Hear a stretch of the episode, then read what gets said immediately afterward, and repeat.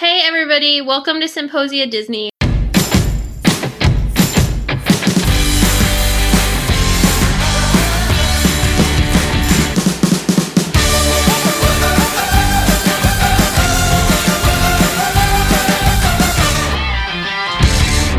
I was just telling Danica, this is Liz, and I was just telling Danica and Liza that I have like no Disney anything today. Like my cup is like a Macy's kitchen cup. Whenever Macy's had the cupboard, I don't even know. I'm wearing just like regular clothes. So yeah, I need help today. It's Basically, I okay. have nothing. You're Disney spirit all the time. Yes. I think that, that I think that that's kind of cool. Like that, like you know, that it doesn't have to be like about like the stuff that we buy at Disney, even though that becomes like the like the media focus of, of Disney, right? Wow, we're having like the true spirit of Christmas lies in like.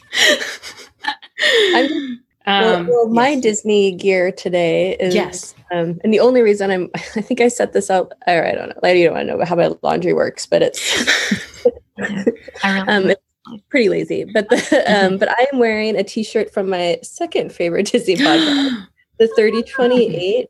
and they did Nice. first t-shirt like i guess maybe like four or five months ago and i was so excited i remember i came home and i was like oh my god like do we buy one for the whole family yeah and alex was like i don't you know i really think i'll enjoy that podcast but maybe that's your thing um but it does have you know the epcot ball which is Yeah. That is a great T-shirt. and it also has a, like the three-legged goat or with a five i don't know oh my gosh, yes, from the contemporary. it's got a goat And it's oh, got the Epcot ball, and I'm uh, very fond of this shirt.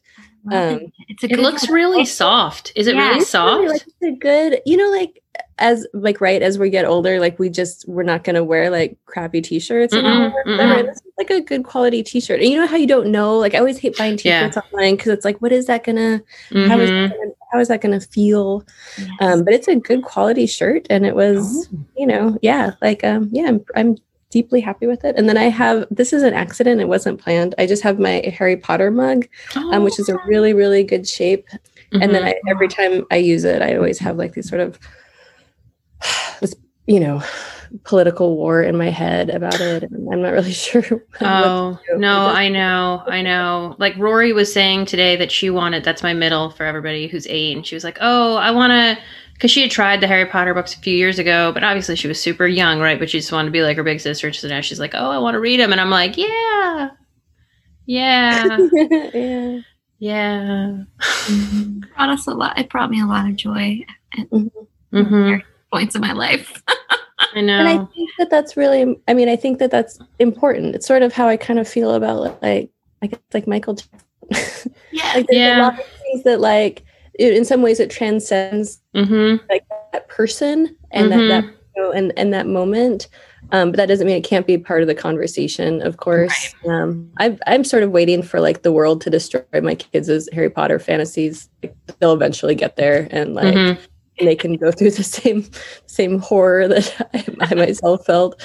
Yes. But uh, but it is you know, and I also had really been pushing away from Harry Potter for a while before the whole J.K. Rowling uh, horrific transphobia. Um, just from so full of fat phobia. It's hmm the, the sort of acceptance of child abuse. It's like, hmm sorry, Harry has to get tortured here. And it's like, I don't, I think that we're all wizards. I feel like this can be solved easier than, than, than what, Mhm. what is happening. There's a, but you know, I think that's also, you know, I, I think as kids, like we, we do see these things a little bit more. Uh, it, it, it spoke to me a lot differently than than certainly Right. reading aloud to my children, where I was like, "Oh my god!" Oh, I know. I know. When you're reading it, yeah, which we would have read it in like our 20s, right? Like, Mhm. and like, I think the first book, so I'm Harry's age. So I think it also kind of goes with that because he's supposed to have been born in 1980 and I'm born in 1980. So, like, this whole thing is like, I'm like, wow. So when it originally came out, and I didn't read it when it first came out, but I was babysitting for kids who were reading it. And so that's what we would read at night. And I remember we were on vacation together and I legit read them like a chapter, put them in bed, and took the book and finished it that night. Because I was like, oh my gosh, this is so fun. But I- yeah. And then you and then you go through it and the different ways that J.K. Rowling has like retcon things to try and say like, "Oh, I meant that all along," and it's like, did you? I mean, maybe you did, but then why didn't you just say it? Right. And yes, now the transphobia and all of those things. Uh, yeah. I just like to think of it as like the Emma Watson like franchise now. like that makes me feel better than like like I'll do like her version of it for for the rest of the for the rest of my life. Oh, the Hermione Grangers of the world, right? Oh. Yes, that, there's that great BuzzFeed article from Yes. what, years ago where if everything from, from Hermione Granger's Mhm. perspective, Right. really good. Yeah. I mean, and that's that's how I feel because I mean, again, Harry's my age, but who actually likes Harry? Does anyone actually like Harry Potter? Like Interesting person in the in that book. he's Book, he's book. yeah, he's just a cipher. And oh gosh, I'm gonna I'm gonna say it, people. I have never understood like the allure of Mickey Mouse because again, just everything revolves around him. So it's the interesting characters who are revolving around Mickey. It's like Harry doesn't bring much to the table. Mhm. Give me Neville Longbottom any Neville. day of the week over Yes. Harry. Yeah. I'll take So that. true. Yeah. I love that we were going to get together and talk about Raya and the Last Dragon. And now we're like, let me tell you all about our feelings. I, I had a connection though that I didn't think about until we were talking, but um, so I'll say the connection after Liza tells us her what she's wearing. Mickey here. Okay. So uh, speaking of Mickey, I have my Mickey cup from my trip from 2019. So that's fun. And I'm drinking a big thing of iced coffee because I'm hungover. And I also have this Hot Topic tank top that I got last two years ago. It says beauty comes from within. And I thought it was appropriate since we're doing a princess movie today Mhm. technically, but we will debate the the category maybe Yes, today. yeah. but We that could do my that. gear, and um, I got this like comfy blazer, and it's like really like a sweatshirt, but it looks a little more Oh. formal on camera that I, than I thought it would. Like I kind of look like I'm at work right now, but it's really cozy. Where Where's the comfy? I have a couple of comfy blazers. Where is that comfy blazer from? Do you remember? Do you guys ever um, shop at Maurice's? No. it's an online it's i mean i i've never been to a you know brick and mortar maurice's but it's great it's Mhm. just like fun like they have a lot like a huge range of sizes like a lot of body positive like models on the on the website so maurice's and it, it was ju- i just got it so it's there. Excellent. yeah Okay. cozy. All right. So Danica, you had um you had a takeaway connection. yeah. I did that just sort of popped up. But one of the things, you know, re- regarding Harry Potter that I think, you know, that there was a- lot of racism in Harry Potter before, like we got to, before we sort of started re-looking at this, you know, 20 years later and stuff. And one of the most like astounding parts, right, is uh is sort of how Cho Chang, both both her name, right, as Yeah. in a in a book where everybody has sort of fantastic, fabulous names. We have this extremely racialized name, right? and then how that actress um, Kelly Long, I'm sorry if I how I said that wrong, um, uh, was treated during the movies and was really told just to like brush it under the rug and was sort of and, and at the time was like this is you know you were treating me as a sort of racial stereotype. And at the same time was like I also really want to be in Harry Potter, you know, wanted to be included in this sort of universe. And you know and what's interesting is like my um, oldest daughter uh, for years was obsessed with Cho Chang because that was like the character she could see herself as in, Mhm. the, in the film as a you know as a, a, a little girl, which I think brings us to uh, to Raya and uh, the uh, who's and uh, Kelly Tran, who is the um, the actress who plays her, who also was Rose, right in the Mhm, mhm. trilogy, Yeah. you know, playing this fantastic character um, in the second of the new trilogy. And, you know, and then internet trolls lost their minds Yep. that there was a, um, uh, an, an actress of Asian descent playing and uh, somebody who was really like pushing the rebel agenda forward in a way that um, that nobody else in that film was. Yeah. And she also, as my husband pointed out, wasn't wearing a metal bikini. So Mhm, that's, mhm. um, how can, how can we possibly let let that woman uh, you know exist in the Star Wars universe and in a in what is really fairly disgusting right Disney really listened to those internet trolls and cut her role down significantly for the final film and actually kind of created her into a, a character that that wasn't the the sort of rebel that she had been in the second film and then but then she's voicing uh Raya in mm-hmm. Which I keep pronouncing a different way each time I say it, uh, uh, in um, in this film. And you know, I was reading interviews with her, and this one moment where she was like, "I just, I really wanted to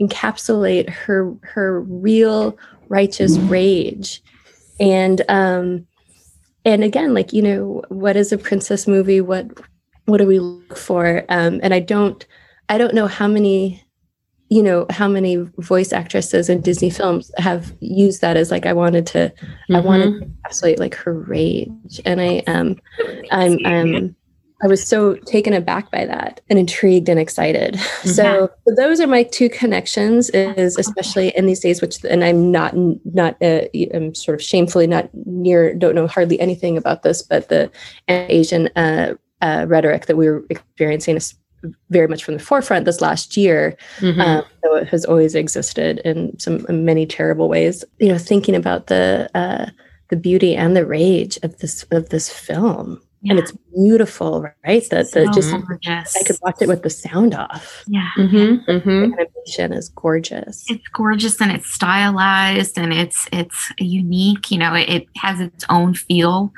um, look, you know, look and feel that I think is so unique and, and gorgeous. I was reading another um, article that connected or said it's sort of like a, a blend of like a princess story and an Avenger story. And I thought mm-hmm. that was really interesting too. Or like at least like the way they figure Raya.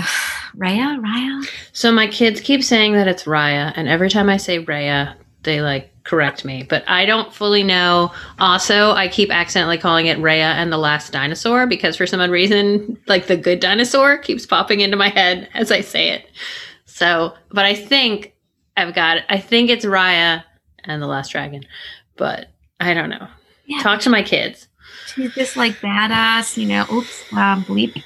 She's just like awesome, you know, warrior and and I don't know, and and a princess. I, I just think it's it was a fantastic movie.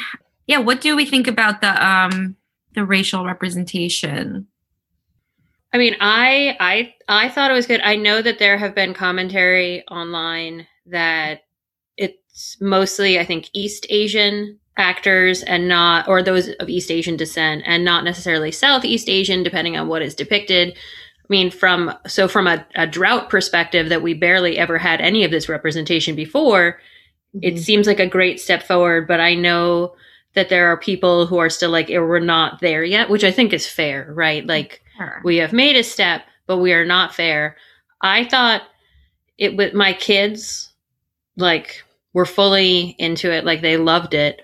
Um, I did try to convince them to get uh, what Namaari's haircut they yeah. were like, they were like, nah. And I'm like, I don't know. That's pretty cool. I am like living every 1990s moment right now. Look, did you see what's on her ear? I, this is again, this was made for me.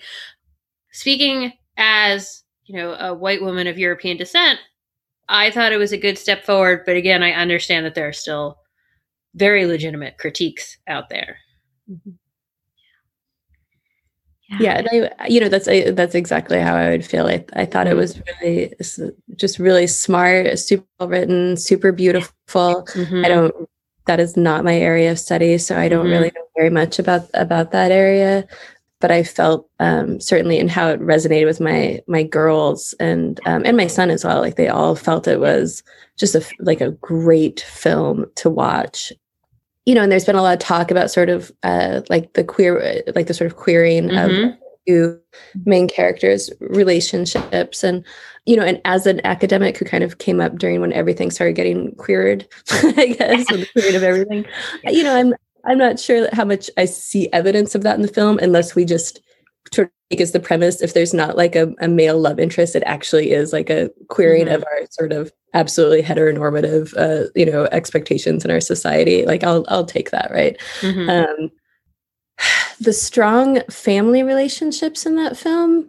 without it being a rebellion against those strong family mm. relationships was was a pretty a pretty big break from i think anything that we've seen in disney like it wasn't it you know wasn't really these breaks from tradition. It wasn't a break from from family and the expectations of what our family has on ha, that stifles us right? In fact it was a it was it was a bringing that out with sort of how do we negotiate what tradition expects of us with us being just uh, inherently individual peoples right and of course the answer is like that's that's of course part of the tradition mm-hmm. that you have to that, that that you go through that right that you mm-hmm. you know there is no perfect answer and that kind of makes it perfect i guess no I, so i don't so yes the family structures i was really struck i'm going to return back i guess to but your commentary on rage and mm-hmm. I was thinking, and now I'm just, and then uh, Liza, so Danica's comment on Rage, and then Liza's comment about as an Avengers movie,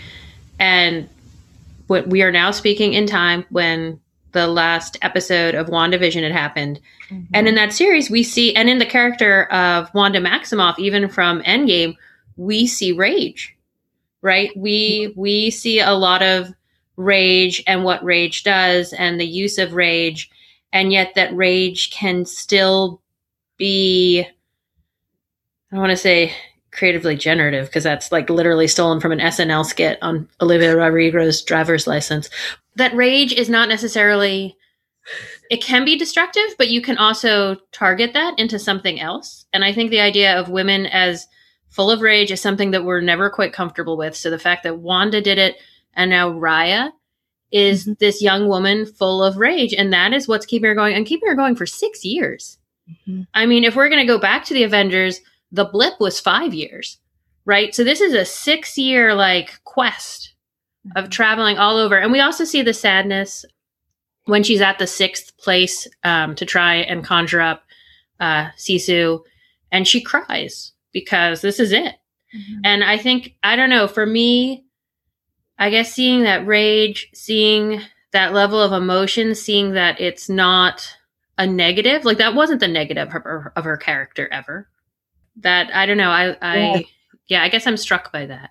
Yeah that she that she didn't have to overcome her rage yeah. like it was it was actually that's like because and her rage comes from like a place of love and same mm-hmm. for wanda right that this is that that's that's the source of it and and now to make this all about me like whenever people say like oh i don't know how you finished your dissertation when you had three small kids and you didn't blah blah blah and, and you you know didn't like they weren't in daycare and all these things and i usually and they're like well, how did you do it? And i'm like anger. Anger, anger and spite. That like mm. i felt like people were like you're not going to do it. And obviously that's way different. And i am now like ooh i am not saying that i am wanda or raya fixing the world. But it is that like no i I pushed myself forward because I was like, no one, I, no one seems to think I'm going to. So, well, and it's them. so, it's so interesting to like see a woman represented that's you know allowed to be exploring her anger and allowed to be like you know like how she engages with like sisu like mm-hmm. she you know like like sisu doesn't even like judge her for it. Like she tries to like have her see beyond it a little bit but like and not be like you know in a vortex spinning in her rage. But like i think i think it's like nice to like show girls that you're allowed to be fucking pissed. Oh my god you're allowed to be pissed so i was thinking a lot about how both moana and um, raya start with this story um, oh, yeah. like in the beginning how there's a narrative about what was before, you know, and how there's this harmonious world and then something happens to break it up and, and separate it and um, you know different forces emerge and and so the Druun sort of reminded me of the the darkness or the blackness that was kind of creeping over everything in Moana and then I think we talked about this either offline or online last time, but like how, or, or at least once before, how like the ultimate is a restoring of tradition mm-hmm. that fixes that that heals everything. So it's like progress through like restoration of mm-hmm. tradition. And I just thought that, that was it's such an interesting ground for like Disney to be exploring and like doubling down on. And like even in Frozen 2, I think that's the same message, right? Like it's like we have to go back to um, how it was before in order to go forward. We have to restore tradition and and, and like the you know kind of undo the effects of of like this sort of separateness or colonization or you know genocide mm-hmm. like that kind of thing like it's i just didn't know if you guys had any thoughts about that or if you you know had any other connections that you could see the heart of Te Fiti kind mm-hmm. of like was like that the dragon's jewel or whatever mm-hmm. what did you call so, it dragon oh, oh. I, I forget what it's called in raya I think it is the dragon. Is it the jewel, the gem? Dragon gem, dragon gem. I think. Yeah. I also I saw I did see connections. I saw different connections, mainly because one of the things that my 11 year old really gets stuck on is whenever we're talking about anything, she says, "Well, is this a good person or a bad person?" Uh-huh. And she right like it's that whole like you must be one or the other. And yet in Raya, both Raya and Namaari are at the end, especially like simultaneously kind of guilty of what is wrought yeah. at the very end. And it's neither that they are good nor bad people, they are people. And right. I think in Moana, we also get that, right? Like everyone is like, oh, Te Fiti is doing these horrible things. And it's no, something was done and it must be fixed.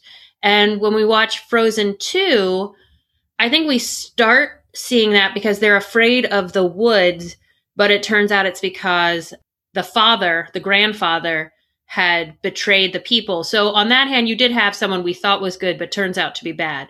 In Moana, you have someone who is bad, but turns out to be good. And then in Raya, you have people who are good and potentially bad, but they're actually both at the same mm, time. And I think we're hitting a point of nuance where we kind of we see that a bit when we so when we brought in like the new Maleficent movie, right, which is supposed to be like, oh, in Sleeping Beauty, Maleficent actually has a backstory that means she's not wicked. See, she's good, but she can be bad at times, but she's good. Yeah. But now we're getting the full on actual nuance that when you look to the past and the present, it's very rare that you actually can be like, oh, this person is fully good. Or that, oh, this person is fully bad. And sometimes good people do bad stuff and sometimes bad people do good stuff and sometimes it turns out that nobody's truly truly bad um, you can say selfish i would say with uh Namaari, was that the kingdom of Fang or Talon? Fang. Was Fang? Was it Fang? Think so. I mean, they wanted to protect their own people, which on one level is selfish, but on the other level, if you don't protect your own people, then they get turned to stone by the Druuns, right? Like, so it's not like, oh, they're just doing that because they want to have more stuff. It's because the alternative is horrific. And and it's just a lot of we can and okay, now my brain just went to sacrifice, which is something we also I can't remember if we talked about online or offline. But it's it's that idea for me that I got really struck with the fact that Disney is really trying to nuance. And I know that probably annoys some people and I've even listened to and some other podcasts where they're like, "No, just let this person stay whatever." And it's like, "Well, but that as a history teacher, that helps me where I can where I can point to things in these movies that children will be familiar with and say, well, mm. in this one, it's it's more complicated, right?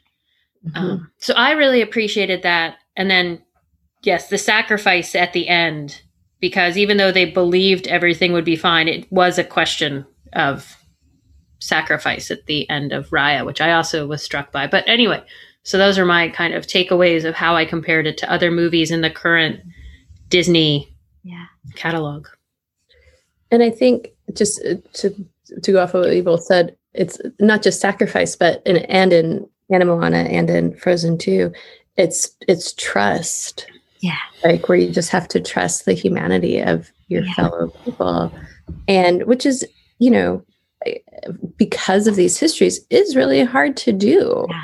You know, you somebody like this person had their heart stolen from them. Are they going to be super nice to you? Like maybe not. Like they Right. sh- maybe they shouldn't even be, right? Right. And we did, like last night we watched it again. The kids were like, "Well, we have to for the podcast." the scene where uh where Sissy is that Sissy the dragon where she is Yeah. shot. We rewatched that like oh four yeah. times to see whose fault it was, right? Yeah. And they do such a good job of basically like it's who's it's both of it's both their faults, like right? It's or it's none of their faults, or it's Mhm. the fault of this the discord, right? That that Right. Everybody into the the rock people. Like it's the that's that's what causes her death. It wasn't one specific person's fault, but Mhm. and I would say that like my kids didn't like that answer. Like we Oh. were, you know, it has to be somebody's fault, right? And I was like, I think it's either both their faults or or none of their. You know, it's this whole Mhm. larger. Right.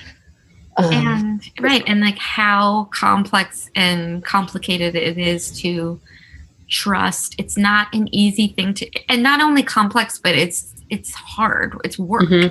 it, it's not an easy thing to do to trust after um like or in this current like state right and like Mhm.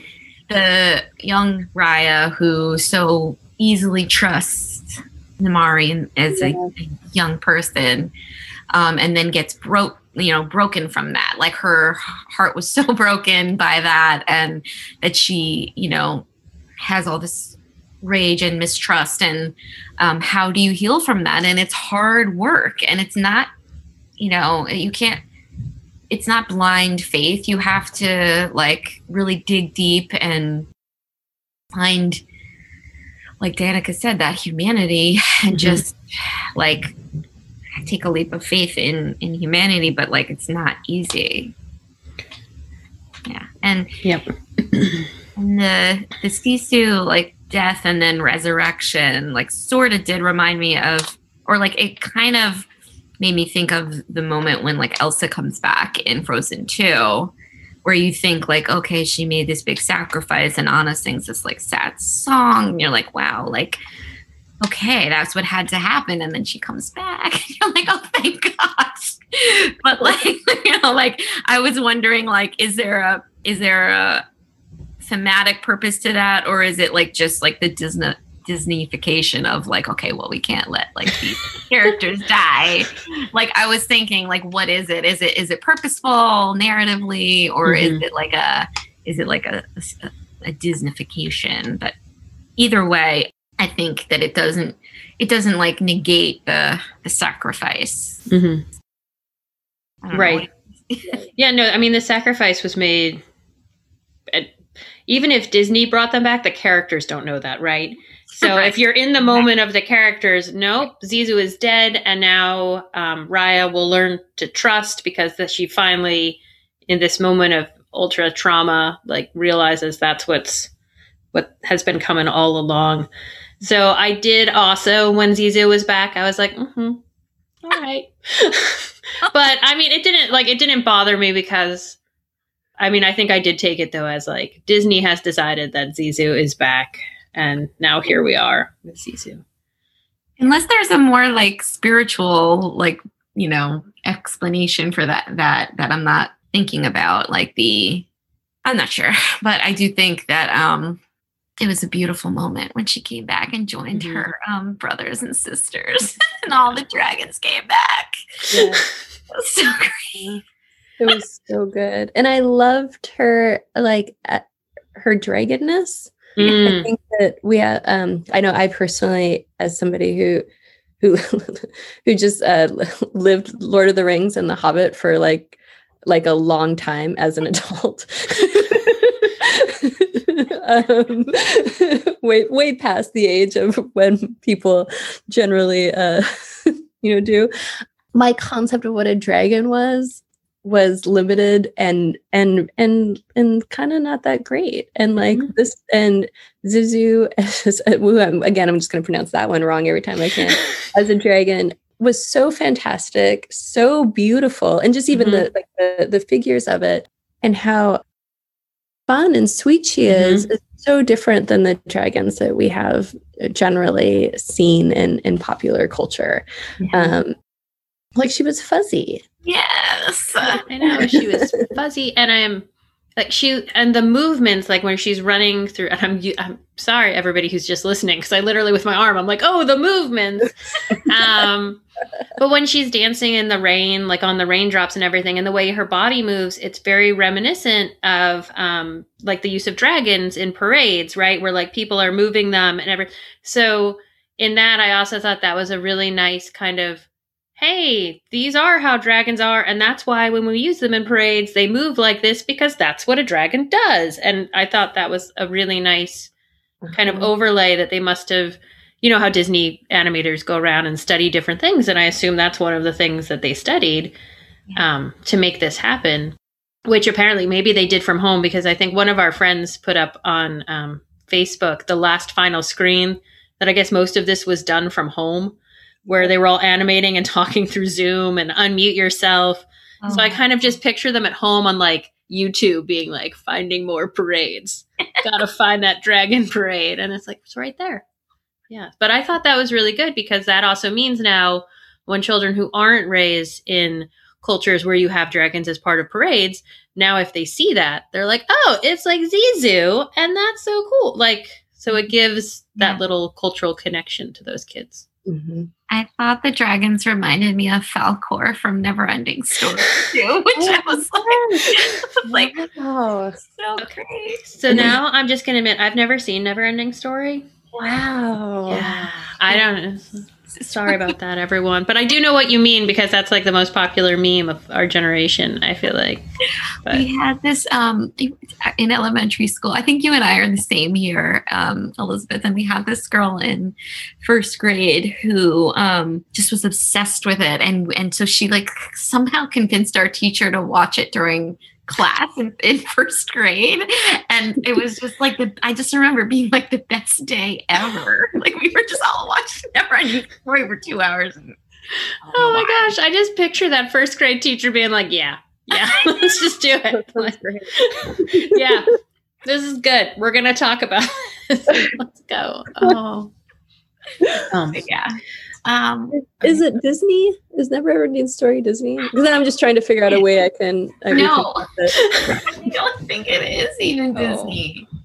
I don't I've even been secretly dying to watch Flight of the Navigator. Oh, Oh. We were obsessed with that movie. Oh my gosh, best movie ever. And also so sad. I think that's one of the movies where you really realize when people travel through time, you know, because that happens all the time. But it's really sad for the people left behind, Oh right? Like the brokenness of the family and the fact that their kid disappeared, which so I taught preschool for a while after I graduated college. And we would every now and then, kind of, I guess, like that first grade teacher, we'd pull out like a different thing to like get some time. We'd be like this and like, oh, we need a break. So we're going to watch this. And someone had bought Flight of the Navigator, but because it was preschool, they only like the opening scene. The kids only like the opening scene, which are, it's like a, kids are playing with, dogs are catching frisbees. Yes. So I must have watched that opening scene of dogs catching frisbees like so many times over the course of the year because that's what the kids would like beg for when they when we all need a break. They're like, we just want to watch the opening five minutes where the dogs catch frisbees. So we watched a lot of that. But that movie itself is just so it's like it's, wow. Yeah, it's such a wow movie, Oh. and I would totally maybe we do like a podcast on it. I don't Oh my gosh. It is Disney, right? Like that. Yeah, no, that's Disney. That is that was like the the sa- Sunday night Disney movie. I think was Flight of the Navigator. Was it even in theaters? I don't even know. It was definitely a, a a film I saw a lot. A lot. I feel like they put it on VHS relatively quickly. yeah, and- it was. The the showing of the frisbee might have been on VHS because I think our school probably only had like VCRs to play Yeah. at- in 2003, right? So um, that was probably how we did it. I just never forget. Like every time I rode my bike, I would just be like, I might never come back. this. this is for you. I might be the the species sample. Hmm, they might want me. I don't know. Risk here. Uh, that was so good. Oh, that was such a good Oh. call, Danica. Oh, we should definitely have an episode that is just like the made for TV Disney movies of our childhood and like what really stands out. And Flight of the Navigator has to be Flight of the Navigator and Mr. Boogedy are like my oh my gosh, it's on Disney Plus and I have already made my children watch all of them and that also is like I was terrified but loved it. So find Mr. Boogedy. Okay. Okay. Okay, I'm gonna bring us back to something we talked to like about 15 minutes ago, just because I think it's funny. Uh, so Danica, you were talking about how your your kids weren't happy about the fact that you can't tell who's the bad person, like who actually pulled the trigger and who didn't pull the trigger, and was it an accident? And also, my kids were the same. My kids were like, I think both simultaneously yelling, "Raya, this is all your fault. You don't get to be sad," and Mara, you totally did this. Like, why would you? Blah blah. So we watched it two nights ago, and last night we were watching Doctor Strange, as one does.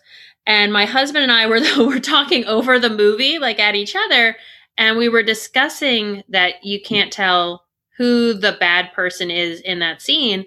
And I said it was reminded me of in the last episode of WandaVision, where you have the two visions and Mm. they're debating the thesis of, well, who's the true vision?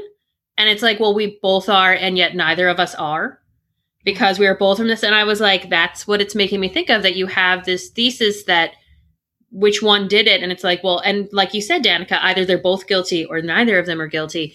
And that's, I likened it to the conversation with Vision about what was happening there. So that's right, people. I sit around with my husband and watch Doctor Strange and other Marvel movies while talking about a Marvel TV series and a Disney movie. This is what we do on a Saturday night because we're that need- fun. Once again, you don't need Disney gear. No, because this is this is just what we do. Don't And embody it. yeah, and I will say that my husband really liked Raya. He thought it was a great movie. We both agreed that it started a little bit slow, and I think it was because at the beginning, and my kids even said, "Oh, this reminds me of Frozen and Moana" because of that narrative piece. Mm-hmm. And so we both felt it started a little bit slow, but within like ten or fifteen minutes, I think we were all sucked in to the movie. I was also wondering what you guys thought of um, the figure, like maybe as a commentary on patriarchy or not, like the figure of her father, and then maybe like Bronny, who's played by Sandra Oh, who I Mm. is always impeccable, but that's Mari's mom Mhm. and she sort of indoctrin- indoctrinates her daughter into this like sort of i don't know ideology of of hierarchy and you know Mhm. this belongs to us or this you know sort of like s- separation. Whereas the father rise father sort of has this dream of of bringing everybody together. And i don't know if you had any thoughts on that. I don't really have a, a conclusion but i was just some something i noticed i liked the dad i mean i liked the father i, I thought um Daniel Dae Kim, right? Is that? I I mean, I was sitting there the entire time. I'm like, oh, you're he's my favorite I I liked the father. I liked the the fact that he was training her. I think that was very intentional on Disney's part. That the father was training the daughter, and there was nothing about anything. And he called her Dewdrop, and he taught her how to bring everybody together through cooking. Right? There's like that very quick scene, but it's like, oh look, when we have ingredients from everyone, Yeah. everything's great. And even then, later on, when they're on the boat, the little boy who's running the boat, he's also a cook Mhm. and the really big scary guy who's supposed to be really big and scary he's humanized when he looks at his baby's crib yeah so it's this whole i thought layer where they were trying to very deliberately go after the the toxic masculinity trope Yeah. through Yeah. another reign now and that by doing that though you kind of i think that's where they made the sandra o character. That's i don't even know Namaari's mom's name. I just know her as the sandra o character. Um seemingly a little harsher because she's teaching her daughter things. So that becomes interesting because of the choices i think that they probably felt they had to make. Right. But I definitely think that that was an intentional move on their part to say, look, there's there's everything's there's no patriarchy apparently in Kumandra. Like patriarchy does not exist in Kumandra. That is not like a tradition that exists here. Right. I think that's how I, I saw it as a reimagining of of how we can have structures of of of communities. Right. So we have these very strong uh, communities, and the problem is is that we have sort of clan them into I, have never used clan as a verb but i'm probably going to come you're going to use it a lot now. We've cl- clan them which of course clans are very powerful and awesome communities but they've they've they've uh, they've actually made themselves less powerful by by adhering to this clan structure so much so. Um and also like i mean uh dad like I I wouldn't say he f- he's right, but he also like kills off her, their whole community. Mm. you know what I mean? So like right. in the way that Sandra oh is is harsh at the same time like her you know everybody's nobody's a nobody's a rock person there. Mm-hmm. So right. so it does you know it becomes this sort of and even when Raya is figuring things out, she's really just doing it to bring her dad back. Yes. Like she's not trying, and she very much is like, my dad was, I, you know, I don't think she says specifically that he was wrong, but she's, you know, that's why she cautions right. over and over towards the dragon. Like, no, we can't. We're like, we're not, we right. cannot build these bridges. That's, that killed my dad. Right. Mm-hmm. So I agree that it is like a kind of a reimagining of, of what, of what structures can look like and also or not even a reimagine i mean i think millions of communities exist like this, right? We just don't see them in right. in, uh, in Disney films and uh, nor celebrated in Disney films. And this like the I that's what I was hoping we could talk next is the is the the the supporting characters. Yes, let's mm. talk about the the family. The yeah, the family that just comes so like you know just so just kind of collected, yeah. right? In, in this way that is Con uh, baby, con baby is my kids' favorites. like my kids want to be con baby. So like I got to get myself that baby doll. Oh my gosh, ninja con baby. oh my gosh, con baby is the best. And and it so they do they come together organically. That the end. So my first, well, my 11 year old realized that they looked like terracotta soldiers when they were turned into stone. So mm-hmm. she actually said she was like, "Hey, wait a minute," and I was like Yes, they had studied um, China when she was in third grade, and she was like, "Oh my gosh, I know that." Um, so she recognized that. But then at the end, where it has the family motif as they become stone and they join into each other, and yet you know that when it's all over, and you get to see it too, them finding their pre-Druun fam. I want to call it like pre-blip, but that's not it. But their pre-Druun family and getting to go with them but it is it's these people who are all it's i don't know it's beautiful. Yeah. It's i love that type of stuff where it's like your your family and they come together. And even when they find out that like she was hiding that Sisu is a dragon they're like mad for like a second but they're more mad like why didn't you trust us? Right. and then they live up to the trust right? right. Like that family lives up to the trust at any given time. It's not one of those tropes where it's like you can't really trust us. It's like no you can mm-hmm. trust those people that this these bonds have been forged. I don't I loved it. I loved, loved when it. they all turned to stone and they were all standing there together. I love that he the big guy, I don't know his name, the big guy picked up Con Baby so she wouldn't turn to stone by herself. Oh yeah. Like I was like, "Oh my god." Yeah. This is like such a beautiful moment. Yeah. Yeah. I loved it too. And I, I loved that part. Like when I thought there was going to be like a conflict, like there was like no like annoying part in this movie where people like you were like, oh God, like why are they acting like this? Like it was just very like human and like, you know, like it was, there was no like annoying narrative where like someone made a mistake and then everybody's pissed and it like natural, honest like emotions, I thought. Like kind of going back to what we were saying before, like it, it's just human people, you know, being people and and and listening to each other in a way that I thought was um, really, really well depicted in this movie. And it, it is a story about trust, right? So it's mm-hmm. like, like you gotta, you know, kind of get beyond yourself a little bit and mm-hmm. and just take that leap and say, okay, I'm gonna, I, I have no other choice. I'm gonna trust these people, you know.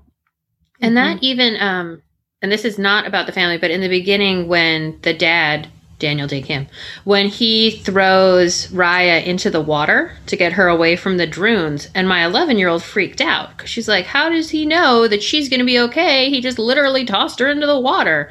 And I'm like, Well, A, he trained her. But B, there's no alternative. Because if she stays on the bridge with him, that's it. Like, this is the only way that she could potentially be not turned to stone is to toss her into the water. And I I I don't know I yeah I think those are good conversations that we are now having because that plays out a lot in our world where people are like I can't believe someone would do that. And it's like well you have no other choice. Right. Yeah. like when you have no other choice what do you do at that point? So okay we can go back to the family now I'm now like tearing up at the picture of the big guy picking up con baby because that just I was just so happy that she didn't have to turn to stone uh, like that he held her through that. I don't know. And I, I don't even think it was painful, but I just was like thank you for picking up the baby. Yeah.